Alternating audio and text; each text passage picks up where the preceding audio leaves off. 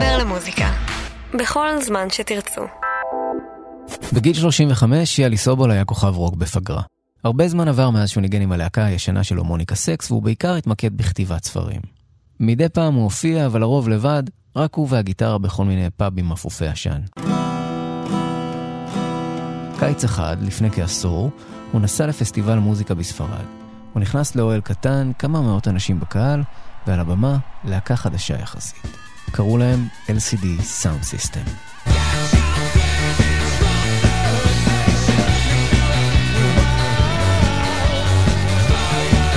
והם הופיעו באיזה אוהל די קטן, והם נתנו הופעה מדהימה, ואתה יודע, הייתי שם כזה מטר מהבמה, ועפתי על מה שהם עושים, זה היה גם נורא חדש אז. ואמרתי לעצמי, בוא'נה, מה אני, כאילו, אני כל הזמן גורר את עצמי להופעות אקוסטיות פה ושם, בתמונה ובכל מיני מקומות כאלה. היינו במסיבה, עכשיו נוסעים חזרה, הגשם דופק בחלון, הלחי של הרטובה. ויש לי להקה, אני יכול לעשות את הדבר הזה. מקווה שהשנה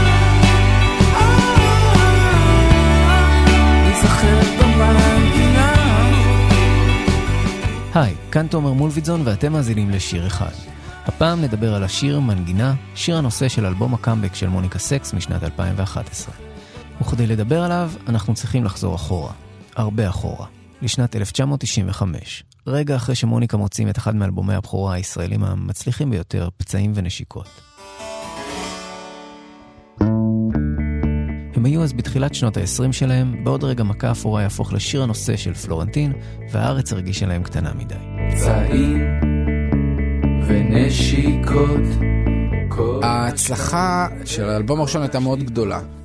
די הבנו שכאילו הגענו למה שאפשר להגיע בתור אמן רוק מצליח בארץ. זאת אומרת, כל מה שנשאר לעשות זה פשוט לחזור על הדברים עוד פעם ועוד פעם ועוד פעם ועוד פעם. פשוט הוא אמר לי, בוא ניקח את הכל ונעוף. זה שחר אבן צור, המתופף של מוניקה סקס. הוא היה בטוח שאני אגיד לו לא. אני עוזב, אני עוזב היום.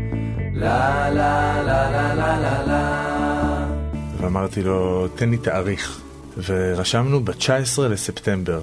והיה לי ספרי, צבע, יצאתי לגג, רשמתי לו על הקיר, 19 לספטמבר. וכך היה. הם שכנעו גם את הגיטריסט, פיטר רוט, אני זוכר שההחלטה הייתה די תמוהה, כי כביכול הצלחנו, אלבום זהב, ובזמנו להגיע למעגל של דן שילון זה היה איזה משהו שהוא כאילו בלתי אפשרי. פשוט זרמנו אחרי המחשבות ומה שעבר ליאלי בראש. היום בדיעבד אני מבין שהוא, לא יודע אם הוא יודה בזה, אבל שהוא נסע בעצם אחרי האהובה שלו לניו יורק. הוא מודה באשמה. הייתה לי אז חברה, עלמה הראל, והיא עזבה. לניו יורק, והתגעגעתי לחברה שלי, אז שכנעתי את כולם.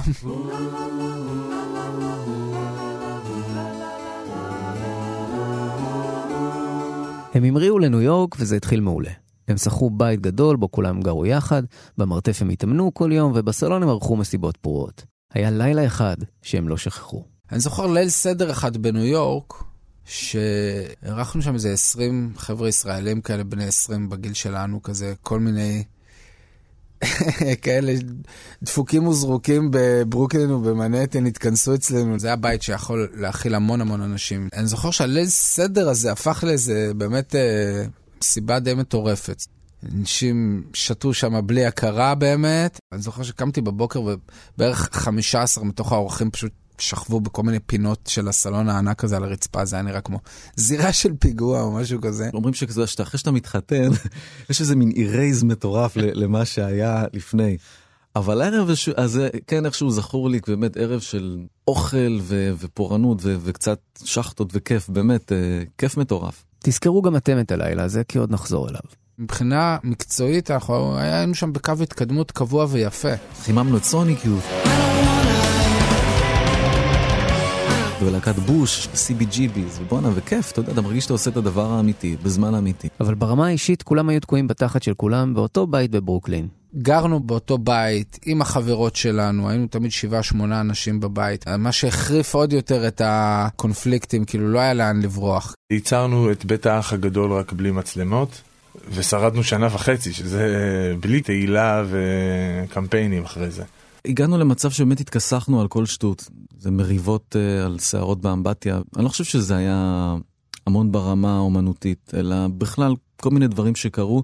זה היה לי נורא קשה המעבר הזה מילד נורא של אימא כזה, ממא's בוי, פתאום לצאת מהחממה. אם הייתי חווה את אותן חוויות היום, הייתי ניגש לגוגל וכותב, דפיקות לב מהירות, הזעת יתר והרגשה מאוד לא נעימה בגוף. מיד היה מופיע כל התסמינים והייתי נרגע, לוקח איזה ציפרלקס ונרגע. ואני מאמין שכל הדברים האלה הלחיצו די את כולם. הייתה מין שיחה כאובה כזאת uh, בבית שלנו בברוקלין, ושבאמת שם החלטנו שאוקיי, זה, זה, זה לא קורה, ובאמת תוך שבועיים אני הייתי על המטוס.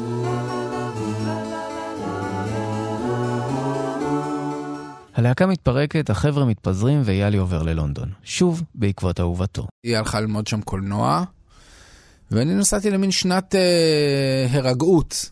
התחלתי לשבת אה, ו- ולנגן.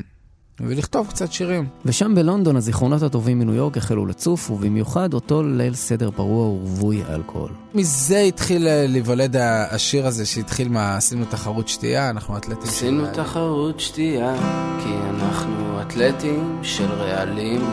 אחר כך לא זכרנו מה היה, העיקר שיצאנו מנצחים.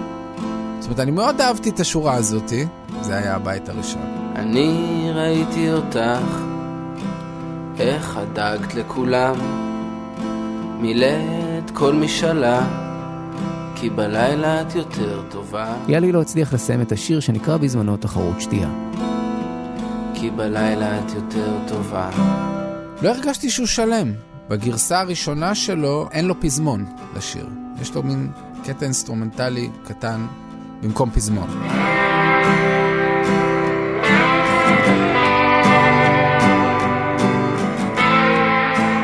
השירים שהוא כתב בלונדון הפכו לאלבום הסולו הראשון שלו סוז, אבל תחרות שתייה נשאר במגירה.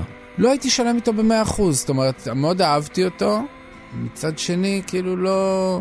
לא יודע, הוא לא נכנס. שנה אחר כך, בשנת 1998, הוא חזר לישראל.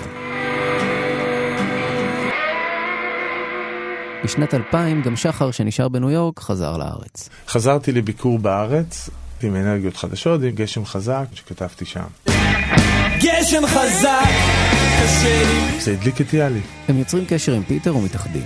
במהרה הם מתחילים לעבוד על אלבומם השני, יחסים פתוחים, ויאלי מציע להם את השיר תחרות שתייה. אבל... לא אהבתי את השיר הזה. זה שוב פיטר. הרגיש לי מאוד אה, מונוטוני מהשירים האלה שהיה לי מביאים שני אקורדים ולא קורה בהם כלום. אה, אתה יודע, משהו כזה. שזה באמת איזשהו trademark של יאלי שהולך איתו מאז כנראה ימים שהוא היה מקשיב ללו ריד. זה פאם פאטאל. פאם פאטאל או 15 שירים אחרים של לו ריד או של הוולווט אנדרגראונד, אתה יודע. זה Coney Island Baby. דו לפה major 7.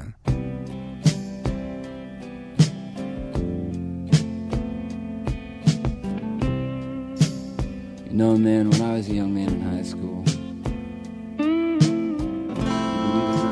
עשינו תחרות שתייה, כי אנחנו אתלטים של... אז גם הפעם תחרות שתייה חוזר למגירה.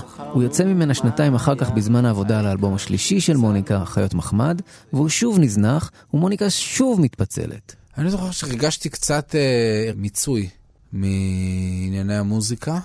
כאילו זו הייתה תקופה שכל אחד כזה קצת היה יותר, אה, יותר בענייניו, פחות מצאנו מכנה משותף.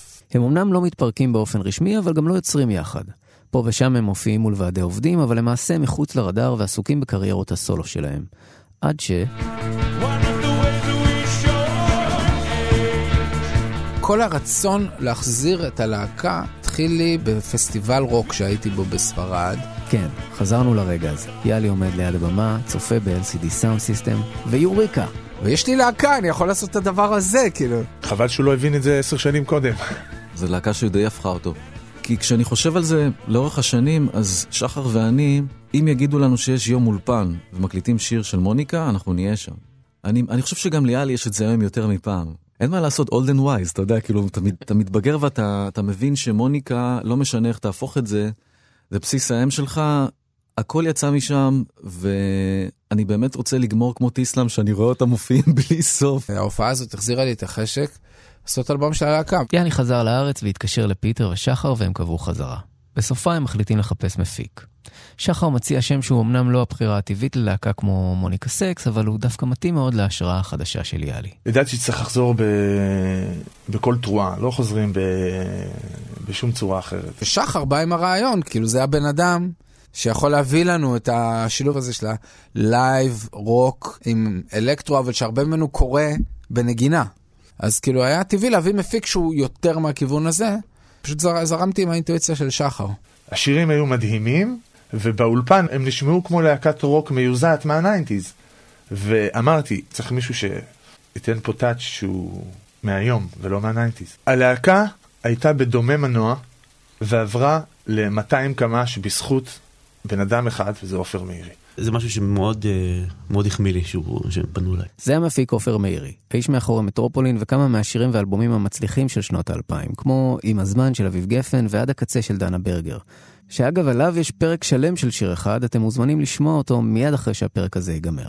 אני מאוד אוהב לעבוד עם אנשים שלא מזוהים עם הסגנון שלי. רציתי איזה משהו יותר בועט, והם פשוט בול. כאילו אמרתי, משינה עכשיו יבוא טוב, מוניקה סקס בטח יבוא טוב. ופתאום התקשרו. הם מזמינים את עופר לחזרה ומשמיעים לו את השירים החדשים.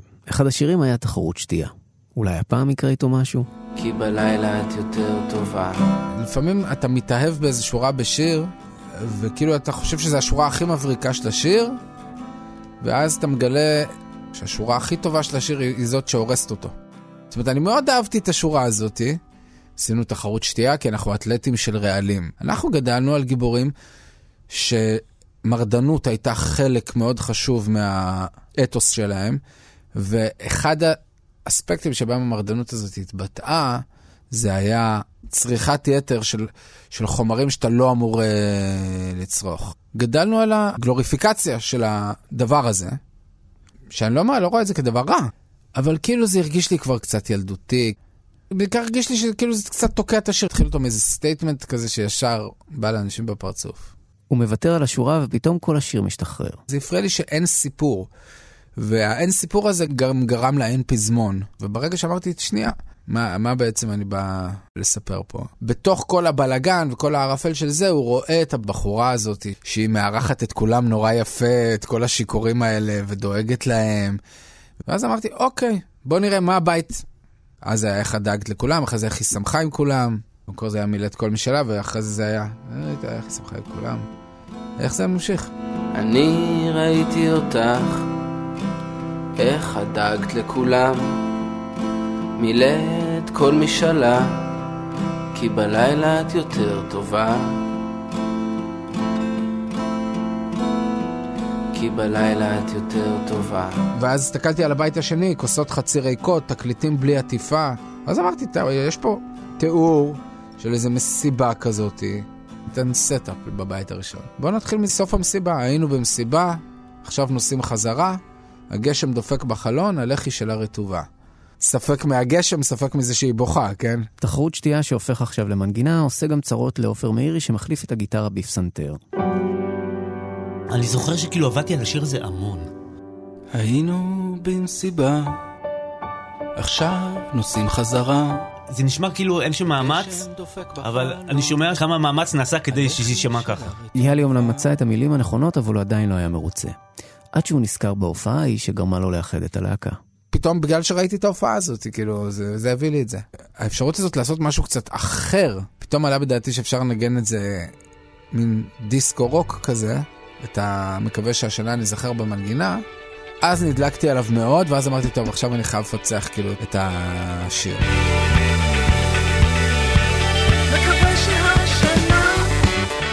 וזה, אני מעניין מה אנשים אחרים יגידו, כי אני זוכר שאני הבאתי את הדבר הזה. אתה יודע, תמיד כשיש משהו מוצלח, אז בסוף שלושה אנשים טוענים שהם המציאו אותו, אתה יודע. אני באמת נותן את כל הקרדיט לעופר מאירי. אין ספק שעופר מאירי מאוד שכלל את זה, אבל לדעתי אני כן הבאתי אותו בחדר חזרות. אתה יכול להגיד ליאלי לגמרי שזה שלו. יאלי הביא את זה ב-DNA, לדעתי זה LCD סאונד סיסטם. חזר משם עם אנרגיות, הוא היה חייב לרקוד, זה היה הבומבה של השיר הזה. זה הרעיון הבסיסי היה שלהם, ואני פשוט עיצבתי אותו. ובאמת השיר הזה מחכה ומחכה ומחכה, זה מה שכיף בשיר, זה הוא על אש קטנה כל הזמן, ואז הוא פשוט מתפוצץ בסוף. יכול להיות שהיינו צריכים אנחנו להתבגר ולהבין כמה שהשיר הזה טוב, ולהקליט אותו. היינו במסיבה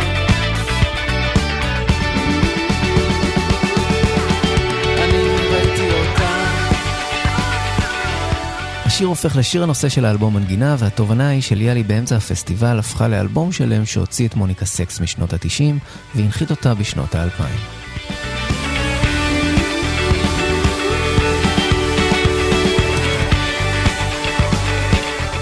זה בדיוק היה לא לחזור אה, מתנצלים בשום צורה. לחזור מנצחים. עדיין מתייחסים אלינו כלהקת 90's וזה לא יעזור וזה לעולם. זה נורא חשוב לך כמוזיקאי להישאר רלוונטי, ולא להרגיש שאתה נישא על כנפי ה nineties. אני מאוד כנה בדיאלוג הזה. זה דבר שהיה חשוב לנו באלבום הזה, לשים את ה statement הזה שאנחנו להקה מהיום, לא להקה מפעם. וזה באמת קרה, זה באמת עבד.